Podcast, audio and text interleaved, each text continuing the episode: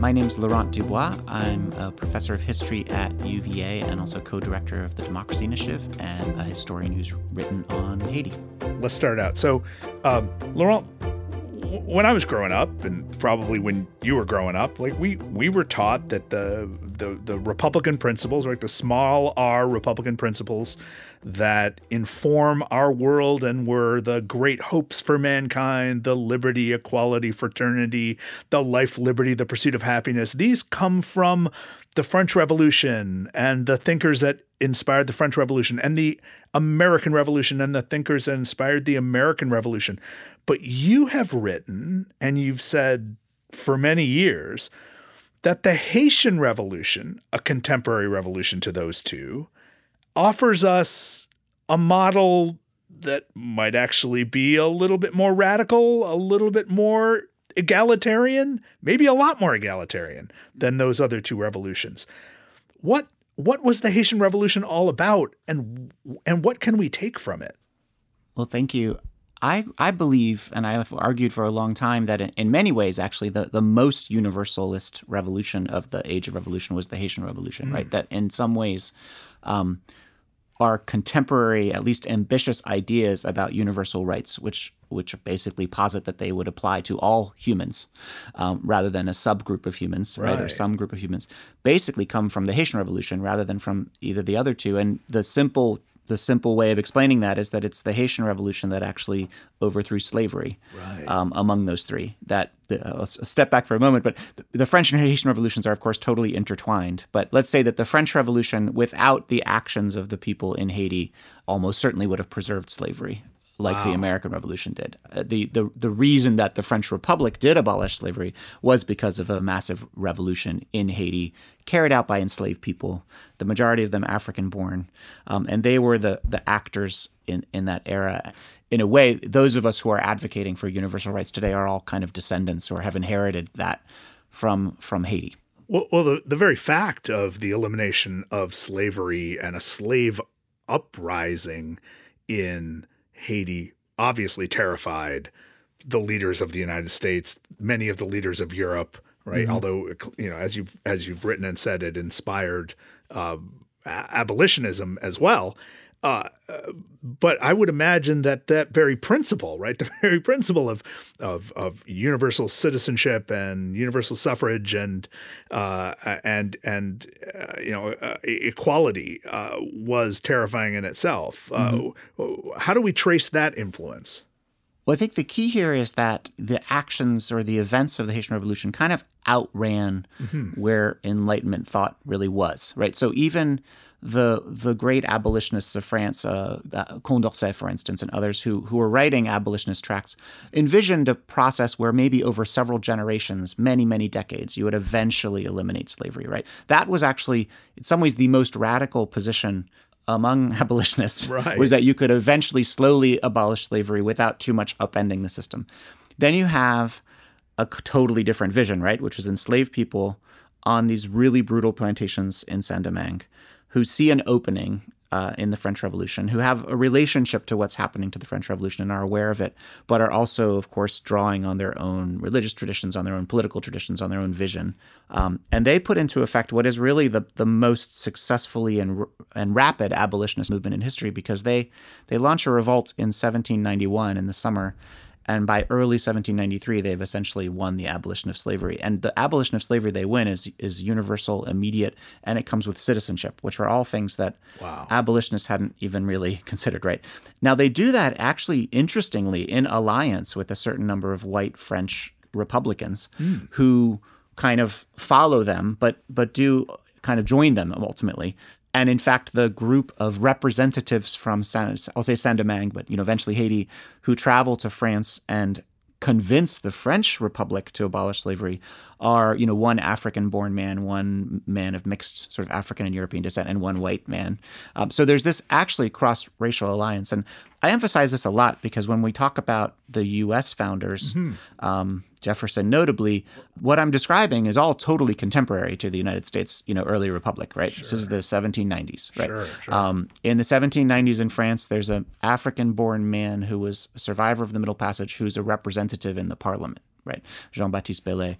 And there are uh, aristocrats from France. Etienne Laveaux is one of them who ally themselves with Toussaint Louverture in pursuit of emancipation. So this is possible in that era, you know, and Right. people sometimes I think forget that. In some ways, the reason it's such a challenge is because the leaders of this, they're not writing at the time. So all of their words and actions are kind of represented by other people. Some of them do eventually write, like Toussaint Louverture and Dessalines, but the, the most, you know, a, a majority of them, again, are African born. They're direct survivors of the Middle Passage, and they are deeply informed by African experiences. Sure. So this whole thing, if you think about it, it's really challenging to the moment. And Saint-Domingue is the beating heart of this uh, plantation system in the Americas. It's the most profitable colony.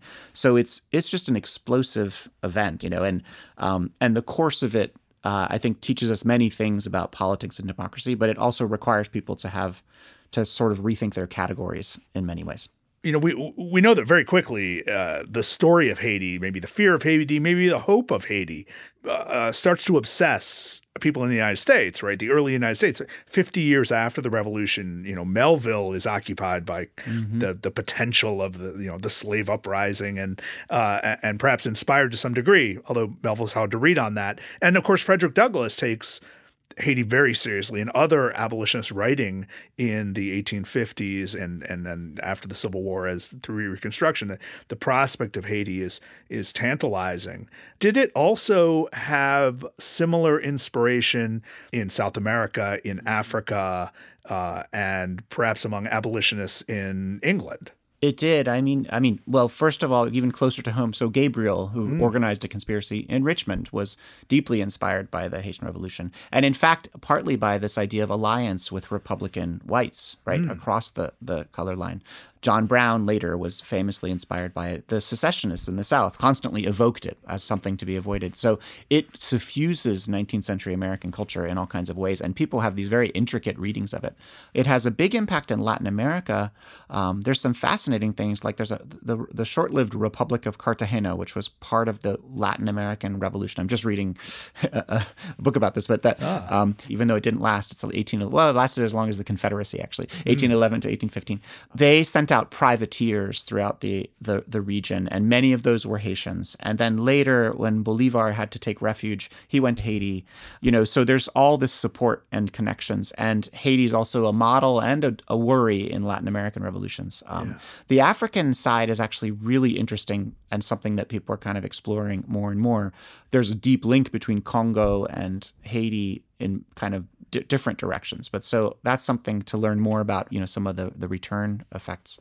And then in England, it does have a big effect. I mean, it has an ambiguous effect in that to some extent it is used by racists and anti abolitionists as an argument against abolition, right? So from ever on after 1791, one of the things abolitionists hear all the time is you're going to start a revolt and they will start killing the whites. You know, it, will be your fault. Um, you're you're starting something that you can't control, right? Yeah. And it probably does slow down abolitionism a little bit in the 1790s. But by the early 1800s, with Haitian independence, a lot of abolitionists actually work with Christophe, an early king of Haiti. Um, there's a chair of medicine set up by Christophe, which is with a Scottish doctor uh, in Le Cap uh, who teaches medicine. So there's all these connections, and some of that's, of course, because you know it it it's a, it helps against the French, um, and the imperial conflicts in this era, you know, shape the whole thing. And then there's this really vibrant intellectual culture that that connects these spaces as well. So, what model of democracy can we derive from the Haitian Revolution and the legal system it set up, the constitution they set up? What should we take as 21st century human beings? How should we look at the inspiration of the Haitian Revolution? Mm-hmm. It's an interesting question that helps us understand the present moment too, mm-hmm. because what you do have is a kind of set of contradictory models that emerge, right? Mm. And what they really center around is the question of the plantation. So obviously, Saint Domingue is a very successful plantation colony based mm-hmm. on enslaving 90% of the population, right? Um, you overthrow that and there are elites of the revolution. I mean, some of them former slaves or connected in various ways to slavery. Although Toussaint Louverture was, you know, was free at the time of the revolution, but there's a whole group of people who believe that the plantation has to remain. Right, that you have to continue some kind of plantation agriculture to have an economic role. You know, they, they see it as the only economic model for the country. Meanwhile, most of the people who are involved in the revolution, who are ex-slaves, completely reject that that mm-hmm. model. You know, and they develop what Jean Casimir, who's a Haitian intellectual, has really influenced me, uh, and whose whose book I recently translated. It's called "The Haitians: A Decolonial History." He he developed this idea of the counter-plantation system, mm. um, and that, in a sense, is maybe the more radical form of democracy, because it's insistent on autonomy over labor, over family, over land, a refusal of this plantation model in favor of a kind of actually yeoman farmer model, if you want to mm. call it the Jefferson, but the idea that basically uh, independent landholding by families and individuals and an internal market system that feeds people that also has some export elements of coffee and some things that can be exported, but crops that are not really hardcore plantation crops, but that can be cultivated on a small level. Um, it's connected to religion, it's connected to art, it's got all these sort of pieces of it. It's connected to the Creole language. But that whole ideal, which is articulated both against outsiders, but also often against internal leaders, creates a kind of long term struggle in Haiti in which you kind of have a continuing colonial ideal of plantation export you know to the wider world and a, often a pretty denigrating vision by those leaders of Haitian culture itself partly because they're themselves dealing with intense racism directed towards Haiti and trying to kind of, you know, vindicate um, both Haiti and blackness in the eyes of Europeans. And right. so they're playing up elements of Haiti that are the French language or Catholic religion or, um, you know, that will register, let's say, with outsiders. And meanwhile, you have this whole other culture that's, you know, Creole speaking, that's anchored in Vodou and that's linked to this radical alternative, and which I should say, importantly, is, is quite successful economically in the 19th century. There's often this vision that there's this kind of perpetual economic decline, but 19th century Haiti, um, the population expands massively massively, which mm. is always a good sign that the economic system works. People migrate to Haiti from the United States, African Americans, um, from Middle East, from Germany, from other parts of the Caribbean. Mm. Um, it's kind of a magnet for people, and it sort of works as an economic system in ways that fall apart in the 20th century or begin to take a toll. Basically, the idea though is that there are multiple visions of democracy in Haiti, and they kind of interlock. But I would say this most radical version of democracy that's really in like rural Haiti is you know, one that's quite strong in kind of asserting autonomy, sovereignty, dignity in a way that for most people um, registers. Well, and uh, that's, I mean, that's really fascinating. But uh, so we, you mentioned that the uh, the economy uh, of Haiti uh, uh, thrived, if not maybe just survived, but certainly thrived at times in the 19th century, and yet there was a wage on that economy, wasn't there? I mean, as one of the costs, the prices of revolution, that the Haitian people had to compensate the French mm-hmm. for the mm-hmm. property loss of their own bodies? Yeah. I mean, what were the long term ramifications of that? Yeah, and that's a very powerful question, something Marlene Daut has written about recently uh, in, in, in, an influential article reminding people of that. Uh, Louis Joseph Janvier, who is a 19th century Haitian writer, said that the Haitians had to pay for their freedom three times. Um, they first paid for it in sweat as slaves. Then they paid for it in blood, fighting for independence, and then they had to pay for it in money. Because in 1825, uh, the then president of Haiti, Boyer, agreed to pay an indemnity to France, um, which had refused to recognize Haitian independence, and kind of levied this this cost um, said if we'll we'll recognize your independence, which would then open the door to other countries recognizing independence because most people were waiting for France to recognize Haiti as the former colonizer, and they levy an indemnity of 150 million francs, a massive indemnity which is set up to go to the families of the plantation owners or you know escaped planters to essentially indemnify them right. for having lost their plantation lands, but also the people, right? So right. that so you do have in this massive kind of reverse reparation, yeah. right? reverse indemnity. These are people who are who are actually paying money to their former masters so that Haiti can take a place on the international stage, right? The U.S. actually is the holdout. They refused to uh, recognize Haiti until the Civil War, mm. until after secession, in fact, when there's enough votes in the Senate to recognize them. And Charles Sumner, the great uh, senator from Massachusetts, leads the way in that. So that indemnity is levied. It's important to recognize that Boyer you know he accepts it in part because he wants to rebuild the plantation economy and he kind of mm. needs recognition so it was what i was describing earlier that um, many people are very angry with boyer about that and it sort of helps lead to his eventual overthrow later on. It's sure. not something like the Haitian parliament agrees to, but the consequences of that are, are massive, right? So basically, you have the Haitian government can't afford to pay the indemnity. So French banks helpfully offer to give loans uh, which the Haitian government takes to help pay the indemnity. So it's, it's known as the double debt. Um. So they're basically paying the indemnity and then paying interest on loans that they've taken out to pay the indemnity. The payments go on through the 19th century into the early 20th century. So they kind of create a, a system of systemic bankruptcy of, of the Haitian state or a lack of funds of the, on the part of the Haitian state. And American banks must have been involved in that as well, right? They get involved starting in like the late 19th, early 20th century. And that's one of the things that helps lead to the U.S. occupation in 1915. Because by the late 19th century, of course, the U.S. is extremely interested strategically in the Caribbean. Just look at, if anyone looks at a map of the Caribbean, you'll notice there's a little strait where on one side there's Guantanamo Bay, and on the other side there's this northern peninsula of Haiti with Mole Saint Nicolas, which is a port. And it's exactly the way you have to go to go to the Panama Canal. So once the U.S. Navy is sort of expanding and beginning to think about Panama, um, that little strait becomes very important. That's, in fact, why the U.S. has Guantanamo Bay. They eventually acquire it for that reason. But they seek to acquire parts of Haiti.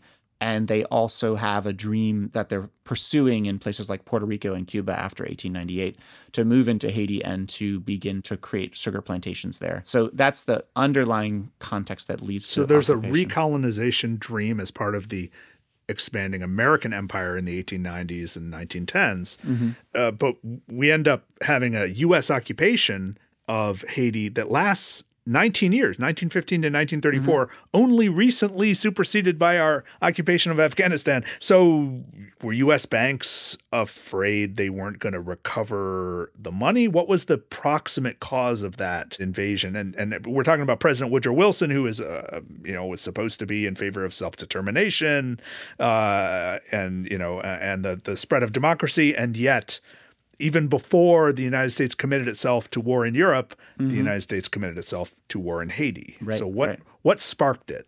So there is the bank involvement. Essentially, U.S. banks are starting to go in and, and, offer loans to the Haitian government and kind of serve this debt. There's also been German banks. There'd been a oh, there's a kind of whole international world of involvement. Again, you know, which is a reminder of the fact that there was money to be made in Haiti. Right. These people came here, came there for a reason. You, you know? don't lend money uh, yeah. to people who can't make money. So, yeah. so they were there in the towns, and they they were working, you know, in relation with the Haitian government and and Haitian, some Haitian bankers and merchants and so forth. So yeah, the U.S. banks are getting involved. Um, and in fact, at one point just before the occupation, they go in and they actually uh, essentially they send in a mission of Marines to take gold reserves mm. out of Haiti. Basically, it's like a bank robbery, and it's sort of basically saying, you know, we're not getting the, you're not paying your debts, and we need to do this. Uh, so that's actually a pre-invasion moment. The other thing that's happening is that the State Department is essentially being advised by various corporate leaders in the United States who are successfully, again, they're looking at Cuba and Puerto Rico and they're saying, look, we're building these sugar plantations here. Saint Domingue, remember, was a great sugar producer. Let's go in essentially and build railroads and build sugar plantations there. The immediate cause, and this is important in relation to the, the recent events, the immediate cause of the occupation is the assassination of a Haitian president. Ah. Um, there's a kind of um, there's a line in Roger Gaillard, who's a Haitian historian who wrote this multi-volume amazing history of the occupation. He kind of says um, you know, they basically he describes like the State Department kind of like opening up a drawer and having plans for occupation that they had been working on for a while. Um, I mean, it's metaphor, but but then when this assassination of a Haitian president, which is which happens in part because this increasing presence of, of U.S. businesses is creating problems in the countryside and worries and and and there's a there's a kind of percolating conflict around this. But then uh, the president's assassinated by a mob after he has killed political prisoners. But they then send in troops. Um, initially, I it's true for kind of a short term mission is the idea.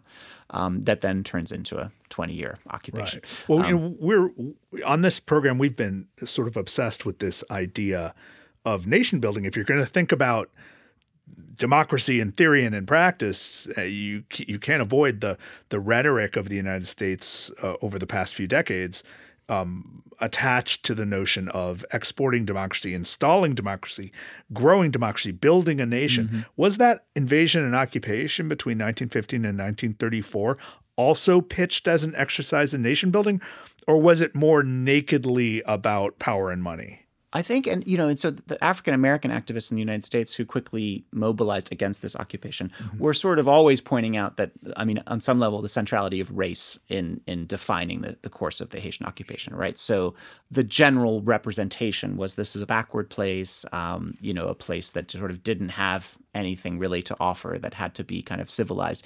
The U.S. occupation of Haiti, honestly, was of a piece of other colonial occupations. Mm-hmm. It, it, you read about it, and it looks not that different from a discourse in Africa that the, the British and the French are having. It's the white it's, man's burden, and yeah, they're actually literally right. There's that um, a, po- a, poem actually, by the way, which was written about I think the Philippines, Kipling's poem, right? So so and there is the the U.S. occupation of the Philippines is kind of happening at the same time. So I think sometimes people have a hard time kind of saying this there's an empire et cetera but you read the documents and that's what we're talking about now, interestingly, and not unlike other colonial contexts, there's a certain amount of collaboration from among Haitian elites. And in fact, when right. the U.S. disembarks, there's basically no resistance. There's one Haitian soldier who is killed the night the U.S. embarks, and one American soldier who's killed with friendly fire. Sort of two deaths on that night. At the beginning, there's actually not a, a large scale resistance. There's some resistance in the countryside. Mm. But then the U.S. starts making a set of moves in part, one of the things they really want to do is that the Haitian Constitution, when it was written in 1804 and always continued, outlawed foreign whites from owning land in Haiti. Various German merchants had worked around this by marrying into Haitian families and so forth, but there was this idea that foreigners couldn't come in and buy land. The U.S. Uh, wants to change that constitution. The Haitian parliament, you know, the elected parliament resists. The U.S. kind of disperses that parliament, and then they rewrite the constitution in order to create that and then they begin to use forced labor in the countryside to build roads and to sort of do the, the civilizing. And that then incites a, an uprising in 1918. So from 1918 to 1919, there's a full on war, a counterinsurgency war, essentially. The US, it's the first time they use aerial bombardment against civilian populations, which they do in Haiti um, and, and parts of Central America. It's a really brutal war in which the US finally triumphs, has much right. superior weaponry.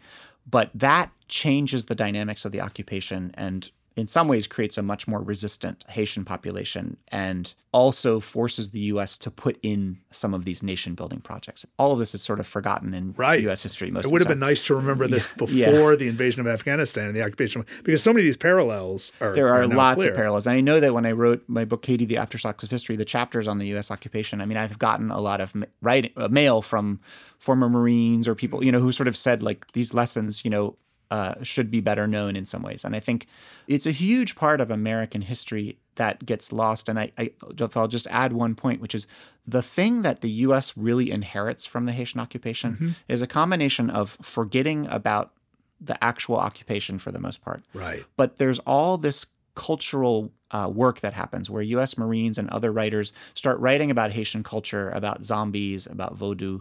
That goes onto Broadway. There's a sort of mm. zombie Broadway show that becomes one of the first zombie movies. So we've essentially replaced some historical knowledge with a huge set of cultural stereotypes, most of them rather off base, that deepen this sort of sense of Haiti as this strange, other, distant land and that's where we still are in a lot of right, ways in the United right. States is that people think of Haiti as like a faraway place or different versus seeing that over the 20th century, the U.S. has been completely involved in basically everything that's happened in Haiti. You know, Laurent, the, the cartoon version of Haiti that w- we've had for so many decades in this country is that it is hopeless, mm-hmm. that its people are atomized, that its people are miserable, that it is a place that is desperate for us to rescue it. Mm-hmm. And so, time and time again, we pretend to rescue it. And yet, what we learn from your work is that we might need to be rescued by the ideals, ideas, and practices of the Haitian people. How do we square those two things? Yeah, I think it's a, a great question. And I think there is no country on the planet that has had more things projected onto it from outside than mm, Haiti. You right. say the word Haiti and people all over the world have an idea that comes to mind. You know, you could you could say the name of many other countries and they would just have a blank essentially, right? But Haiti has things attached to it. I think some of that is a kind of almost psychological work that it does to help cover up the actual history. In other words, you think, oh, this is a hopeless place, and then you don't have to go further you don't have to say, I wonder if we've been involved in some way in, you know, the situation. From the beginning, the basic challenge of Haiti was that it really challenged people's basic ideals and assumptions about how they should work. And that's not surprising because the revolution came from the people who were bearing the brunt of the system, right? The people who were in the worst situation in the Americas. These people, right, who are brought from Africa, put on these brutal plantations, massive death rates, right?